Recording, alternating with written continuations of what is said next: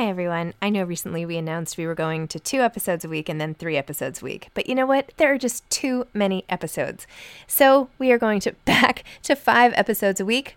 Still a reduction from seven, but there were just too many interviews scheduled, and I didn't want to make all the authors wait for too long. So I hope you can keep up with me. Listen to one a week as you're on your way to work, or on your way home, or putting your kids to bed, or whatever it is you're doing.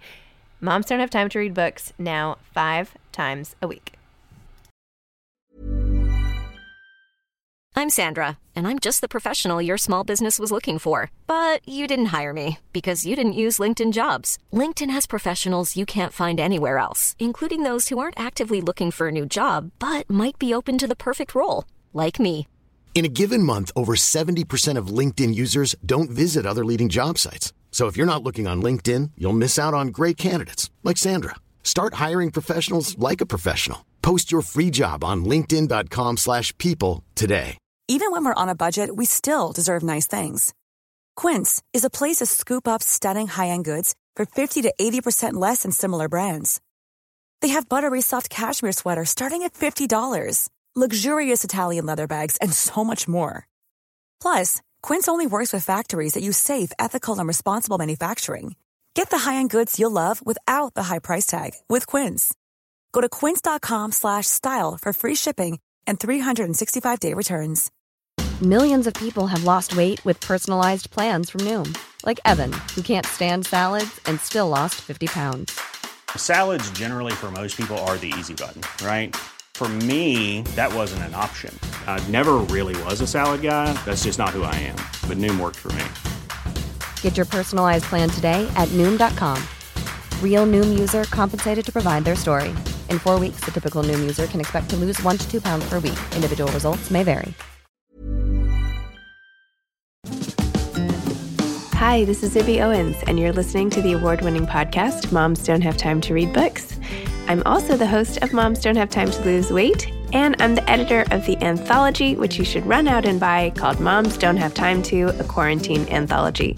All proceeds of that book go to COVID 19 vaccine research. And I'm the editor in chief of Moms Don't Have Time to Write, a new publication on Medium, and we're accepting submissions, so please send your personal essays there. And if all that isn't enough, you can follow me on Instagram at Zibby Owens, and my website is zibbyowens.com. Okay, now back to this amazing podcast. Jesse Thistle is the author of From the Ashes My Story of Being Metis, Homeless, and Finding My Way. This number one internationally best selling and award winning memoir about overcoming trauma, prejudice, and addiction by a Metis Cree author as he struggles to find a way back to himself and his indigenous culture is an illuminating, this is a quote now, an illuminating inside account of homelessness, a study of survival and freedom. So says Amanda Lindhout, best-selling co-author of A House in the Sky. Abandoned by his parents as a toddler, Jesse and his two brothers were cut off from all they knew when they were placed in the foster care system. Eventually placed with their paternal grandparents, the children often clashed with their tough love attitude, and worse, the ghost of Jesse's drug addicted father seemed to haunt the memories of every member of the family. Soon, he succumbed to a self destructive cycle of drug and alcohol addiction and petty crime, resulting in more than a decade living on and off the streets. Facing struggles many of us cannot even imagine, Jesse knew he would die unless he turned his life around. Through sheer perseverance and newfound love, he managed to find his way back into the loving embrace of his indigenous culture and family. Now, in this heart wrenching and triumphant memoir, Jesse honestly and fearlessly divulges his painful past, the abuse he endured, and the tragic truth about his parents. An eloquent exploration of the dangerous impact of prejudice and racism. From the Ashes is ultimately a celebration of love and a story of courage and resilience, certain to strike a chord with readers from many backgrounds, according to the Library Journal.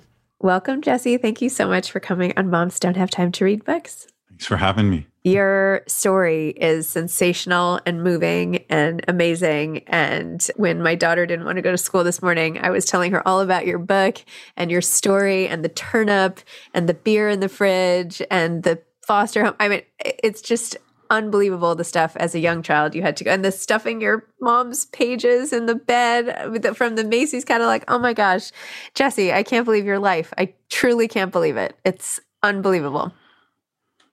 Yeah, I'm uh, lucky. Is it really though? It's the life of a lot of Indigenous people in Canada, right? I'm just one of thousands, and I have to be humble and know that you know my life might seem extreme to you but to other indigenous peoples they recognize and see a lot of their uncles or their aunties or grandparents story in mind so well yeah. still the fact that there's a lot of pain doesn't make any one person's pain any less I think you know, but obviously you're not the only one. And I mean, do you do you attribute your history mostly to that, to being an Indigenous people of Canada, and or I mean, it's it could be more of a drug addiction story or the you know the effect of drugs or the effect of you know young parents who aren't re- you know it could be a lot of factors when you look back what do you attribute it mostly to most of okay so i inherited a very traumatic history from my what are called michif or metis we're mixed-blooded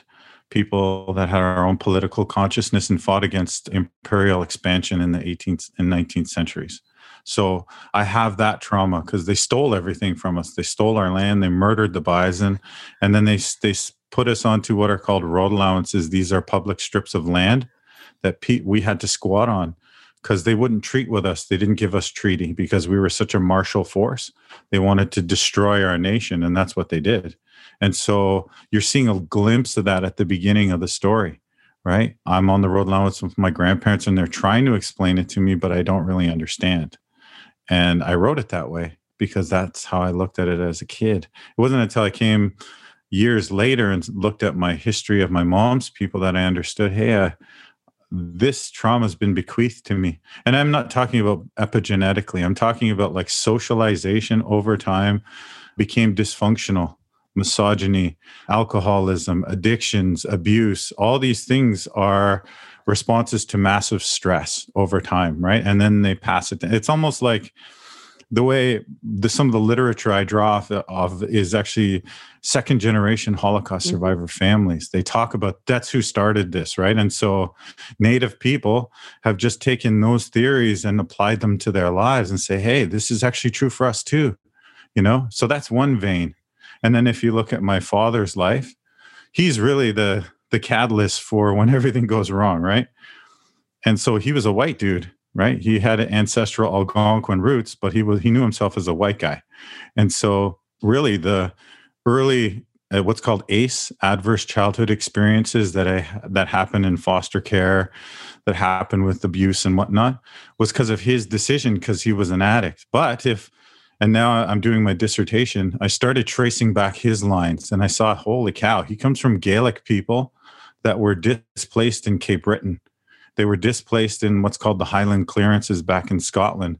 And that trauma reverberated through time, you know, to my father. And so all these things are converging and I it makes sense to me. I know who I am. I know why what happened to me. And with that comes a clarity, right? An acceptance of history to change it you know it's up to me and yeah so that's those are all the competing narratives. And all the other things that you mentioned too addictions play into it family dysfunction toxic masculinity all these things are part of my my story. And that's real life right? It's not one vein it's it's multiple.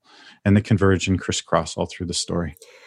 I mean, your story is so inspirational because you've pulled yourself through and out and over and everything. And yet there's some seems something very depressing about the idea that we've all like so many people have inherited I mean, think about everyone's past history. If everybody feels the inherited trauma of their people who have been displaced, or like the mass amounts of suffering, it's almost hard to grasp how a it is. That we could all just sort of function with all of this heaviness. What you said about the Holocaust, I've been fascinated with that for years. In fact, way back in college, and now I'm pretty old, but you know, I took a whole class on what is what is it like to be the child of a Holocaust survivor and what is that like and what do those people write about and how do those how do the grandchildren function and I'm, it's something i've been personally like very invested and obsessed with over time and this now inherited trauma has become you know like a buzzword of of sorts now that people have identified this as like a thing that happens. Yes. but how do you how do we like collectively i mean this is kind of a giant question. You can't i don't know that it has an answer but with all of that out there how how can we change it? Like how how can we disrupt that narrative and make it so that like yes we've all we are here where we are but how can other people and and entire groups of people try to overcome this i mean it sounds like it's maybe overly simplistic but it just seems like very depressing no that's uh, these are some interesting questions that, that arise when we're talking about trauma we're like well how come indigenous people can't heal from this trauma where you know, two or three generations out, Jewish populations seem to be recovering, right? What's the difference? Well, I look at work done by Lakota uh, Sioux scholar. Her name is Maria Yellowhorse Braveheart. And she talks about how trauma needs to be witnessed and understood by the mainstream so that the people that suffered the trauma can grieve publicly, right? And they can come together and it makes meaning of their suffering it's valid it has like a purpose right? Instead of it being a victim narrative then it becomes like a survivor narrative right? We survived this not we were victims of colonialism correct? And so this hasn't happened for indigenous people. It has happened certainly for jewish people. Look at all the plethora of movies about the families and the books that have been written and about the holocaust. And so this hasn't happened for indigenous people. And and when i lecture about this i give an example. Canada here world war one was really really traumatic for our country. We lost like a whole generation of young men right? It was senseless. They were sent to the slaughter basically for the british empire. And so in the years after the war the country was reeling and they couldn't make sense of it. And so to publicly grieve they created something called remembrance day right this is what they're doing. That's what it is. We're we're saying, oh, they died for this reason, collectively for our freedom. They sacrificed. And the families actually have some sort of sense out of what they've gone through, right? And so I say, like for my people, especially the Michif or the Métis, we people don't even know that we exist. So how can they know about our trauma and what happened to us and help us publicly grieve? There is no public witnessing then, right? And so by and large, this is just starting to happen for Indigenous people, right? Up here in Canada, we just found a bunch of bodies and graves that Indigenous people that we're talking about for years at residential schools. And so, if the country's just now coming to realize this, we're just at the beginning of the public grieving, right? Because we're just gathering our truths right now to share them right? And so it's a long process. This is going to be generations i believe but i'm part of the early conversations towards this public grieving and healing. Don't you feel like this enormous responsibility? No i kind of do uh, but i kind of don't too because like i just don't care really. I i just had an opportunity to share my life and you know other people are making something of it that maybe you know i don't know it means something more to them. But for me, I was just sharing my truth to get it off of my back, basically. And so I could live and function.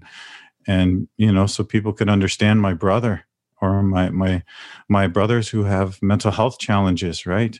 They're suffering from trauma. Where without this book, it just looks like they're aggressive and mean online, right? And that's not what who they are. They're just suffering from what happened to us. And so, in that respect, uh, it is a great responsibility you know, because I'm representative of my family, my people, and myself. But in the same token, I can't care what people think about my life because for some people it will be shocking. Some people it will be, it'll tear away their facade of what they think a just society is, you know, or what our institutions are there for and who they protect. You see all the different institutions I come in contact with, and none of them had my back, right? And I almost died and and we're supposed to be Canada the benevolent, right? And that just didn't exist for an Indigenous person in my era.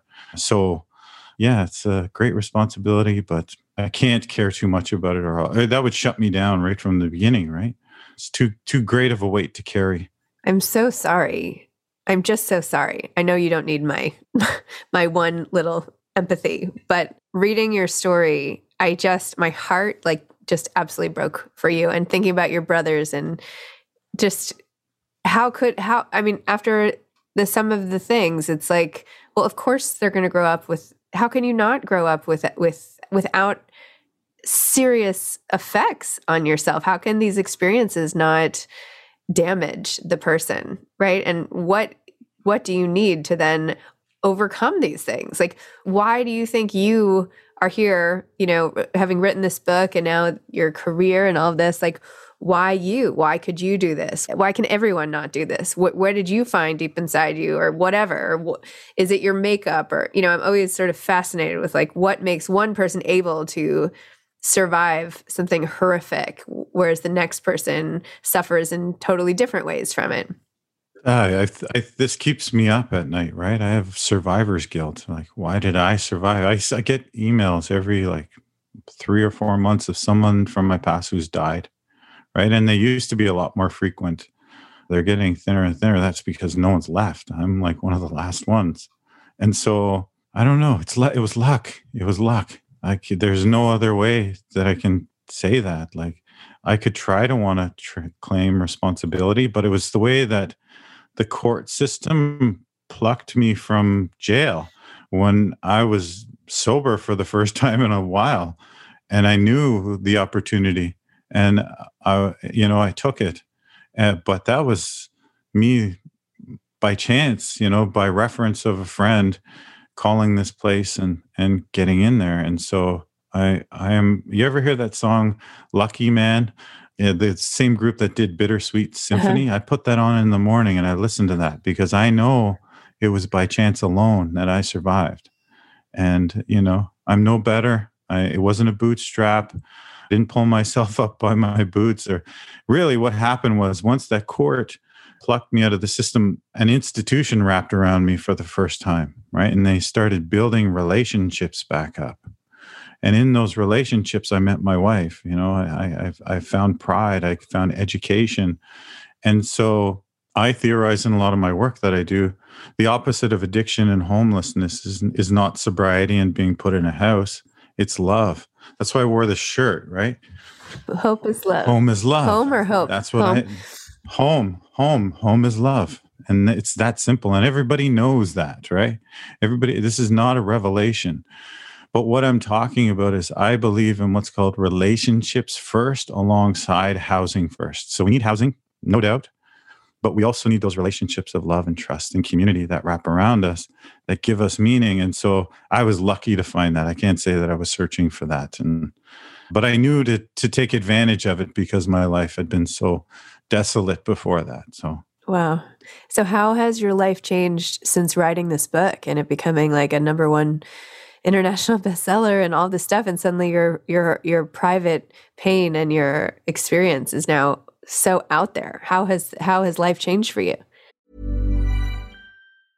Jewelry isn't a gift you give just once. It's a way to remind your loved one of a beautiful moment every time they see it. Blue Nile can help you find the gift that says how you feel and says it beautifully with expert guidance and a wide assortment of jewelry of the highest quality at the best price. Go to BlueNile.com and experience the convenience of shopping Blue Nile, the original online jeweler since 1999. That's BlueNile.com to find the perfect jewelry gift for any occasion. BlueNile.com. Hey, it's Ryan Reynolds, and I'm here with Keith, co star of my upcoming film, If, only in theaters, May 17th. Do you want to tell people the big news? All right, I'll do it. Sign up now and you'll get unlimited for $15 a month in six months of Paramount Plus Essential Plan on us. Mintmobile.com slash switch. Upfront payment of $45 equivalent to $15 per month. Unlimited over 40 gigabytes per month. Face lower speeds. Videos at 480p. Active Mint customers by 531.24 get six months of Paramount Plus Essential Plan. Auto renews after six months. Offer ends May 31st, 2024. Separate Paramount Plus registration required. Terms and conditions apply if rated PG.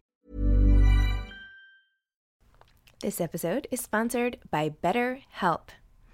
Sometimes we all have stuff we need to get off our chests. Even if we don't think it's interfering with our daily life, there are some things you just haven't processed, be it grief or trauma, eating disorders, anything. It might be time to work on those things, and I have a solution for you therapy. Online therapy by BetterHelp. It's designed to be convenient, flexible, and suited to your schedule. I took the brief questionnaire online where there were, I don't know, 20 questions. It didn't take long at all, maybe three minutes. And then I got matched with a therapist who could help me work on whatever. I picked trauma because even though it happened in 2001, I am somehow still not over the loss of my friend on 9 11. And it is what it is. BetterHelp is going to help And I am so excited, especially because with my special code, instead of $80 a month, it is 10% off, $72 a month, which is so much less than traditional therapy.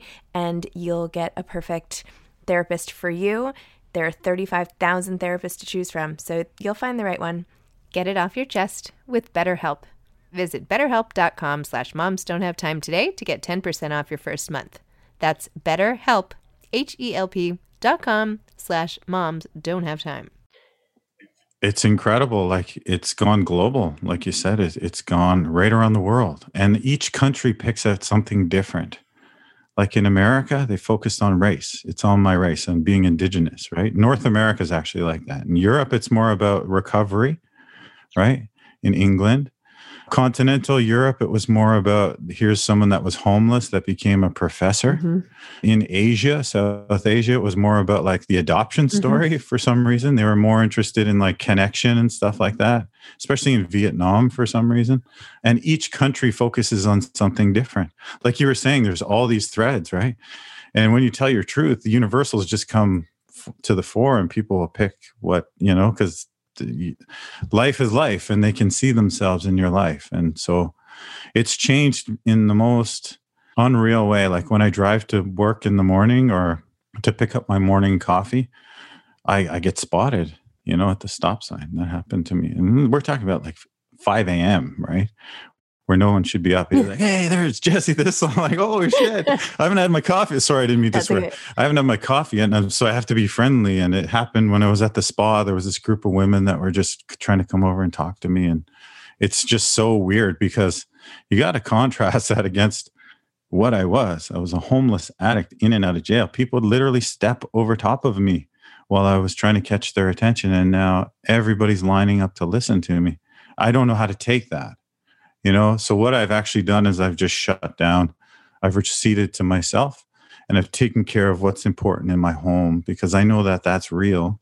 And all that out there you know it's nice but it's really not beneficial to me in a way you know? I don't know i sound really bad no here, no not at all not at all. I mean yeah it's it's made my circle much smaller the people that i trust if that makes of course sense. it makes sense. Well suddenly i mean I think anytime people suddenly change how they feel about you, they must, it, it just implies that they didn't really necessarily know you before, right?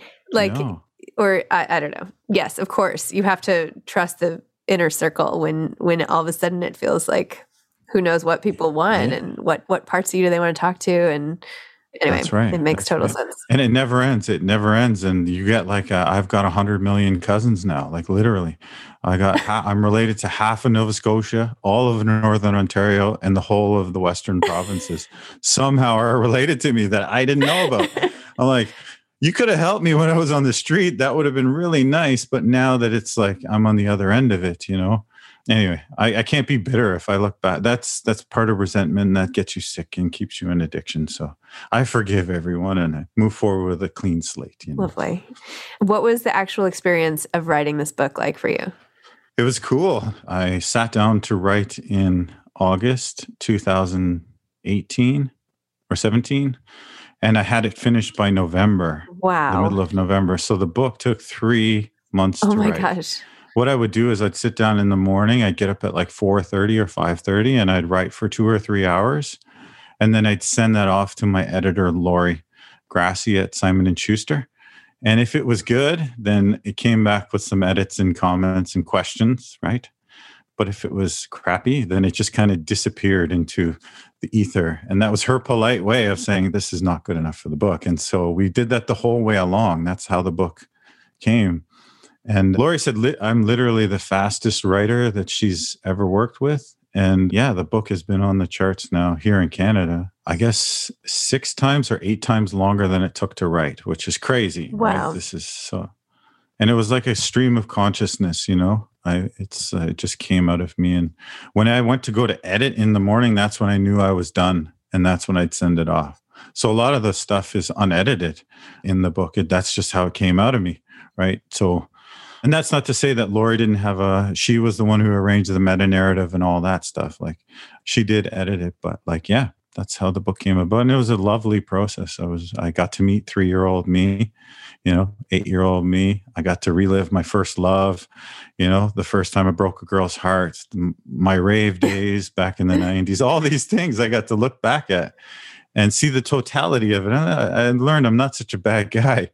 I just had a lot of bad experiences and you know, I didn't have the best lot in life or hand in cards, you know. So Did you think you were a bad guy? Oh yeah, yeah. My record certainly says so, right? And I'm sure there are a lot of police and judges who probably still think that. But when it came down to it, especially there's one moment in the book where I had the choice, choose that life or choose justice. And I chose justice when it mattered most, when nobody else was there. I stood up and that's when I realized that I wasn't that bad of a person. And we have a political leader here. His name's Jagmeet Singh. He's one of the leaders of the party. And that the person that I stood up for was actually his uncle.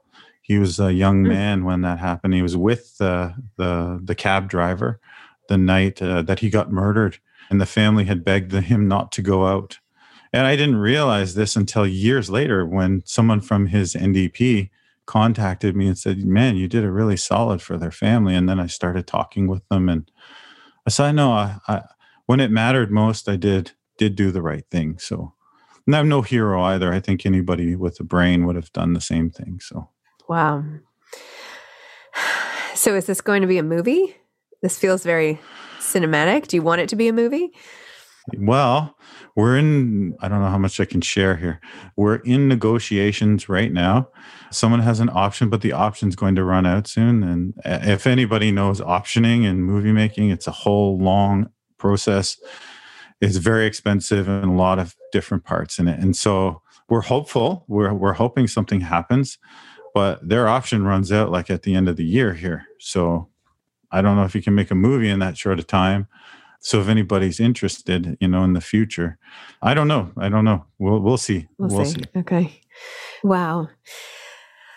So what happens now with life? You go on, you're a professor. Like where where do you go from here? Where do you go from this moment where your book is just, you know, everywhere and your story is there and you're trying to live your life? Like what happens next for you? I, yeah, this is, I'm at a crossroads in my life, actually. Mm-hmm. I always remember the story of Achilles, right? I think Minerva came to him and she said, You have the option to go to Troy and achieve immortality, but you will not come back.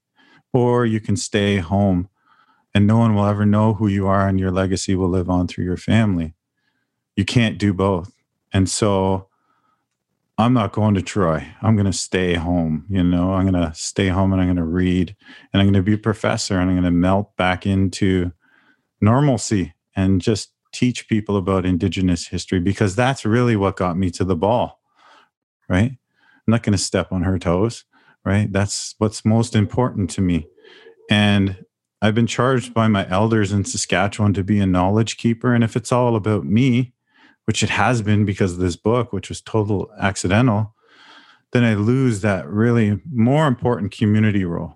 And so that's my dream. I want to be a father. My wife is pregnant right now. She's due on December 12th. And I want to end that cycle of, of trauma in my family line, right? I want to be a good, upstanding provider that my dad wasn't. And I think that's the best way that I can apply myself. I might not be as famous as I would if I went to Troy, but I think I'll be happier in the long run, if that makes sense. Do you have like an amazing therapist, or is this all coming from you? Like, because you, you know. sound like I have a trauma therapist, but we've never talked about what I just talked with. Wow. About, so your, I just, your yeah. approach and your articulation of it, and it's amazing and inspiring and it's really what's important in life right? I mean this is it. Your whole thing about love and home and and even mm, what yeah. where you know this crossroads this is i mean because what's left what's left at the end anyway? It's love right? It's love and that's what you're going to die with. That's the only thing that you're really given in this world right? And so yeah i want to honor that and i want to and, I, and you honor that by showing that you know? I could say that But love is shown by taking my kid to hockey at 6 mm-hmm. a.m. on Saturdays, right? When I don't want to go. That's where the real expression of love is. And so I want to do that. You know, I want to go canoeing in Algonquin Park with my daughter, you know, and do those things. So, and I can't do that if I'm off at Troy fighting a battle that's not mine, right? Yes. Amazing. Oh my gosh. What advice would you have for an aspiring author? Just know that writing a memoir is like throwing a hand grenade into Christmas dinner. if you're going to write a, memoir and it's you're going to suffer massive damage, truths will be told, family members will abandon you, but you'll have a close retinue of people that come to support you. That those are your real friends. Those are your real family, right? And it's a great, I guess, crucible. It cuts away all that crap, all those crap people, and then you're only left with the good. So be fearless in what in your telling. Don't try to uh, make people look bad. Don't be accusatory on purpose or angry because that'll just shut your reader down. Just tell your truth. Just show it, you know, without resentment in your heart. And it's always the most powerful and impactful way to communicate with people. Love it. Yeah. Wow, Jesse, it's really been just such an honor to even talk to you. I'm I have so much respect for you and what you like you don't miss the plot. Like you get the big picture. It's it's this is it. Like you've cut to the heart of life and what's important and it's really refreshing to hear. And anyway, just bravo to you. Not that you need my oh, my tiny little bravo in the chorus of, you know, accolades, but you know, your decision to stay inward and kind of like stay where your feet are. And I don't know, it's really, and, and after overcoming all the stuff in particular, it's just really, really awesome. So thank you. Can I ask something of you? Of course. Yeah, sure. Or any of your listeners, just if you can, it's simple. I ask people to do two things for me. Just go buy a homeless person or someone down on their luck a meal and ask them their name. That's it. Just do that for me. Yeah. It means a lot to be seen, right? Amazing. Amazing. Okay, I will. All right. All right. Thank you, Jesse. All right. Thank you. Have a great day. Right. Bye bye. Bye bye. Thanks for listening to this episode of Moms Don't Have Time to Read Books. Don't forget to follow me on Instagram at Zibby Owens and at Moms Don't Have Time to Read Books. Also, sign up for my newsletter at zibbyowens.com and sign up for my virtual book club and meet lots of authors on Zoom every other week. Thanks so much to Steve and Ryan at Texture Sound for the sound editing. And thank you to Morning Moon Productions for providing this fantastic intro and outro music.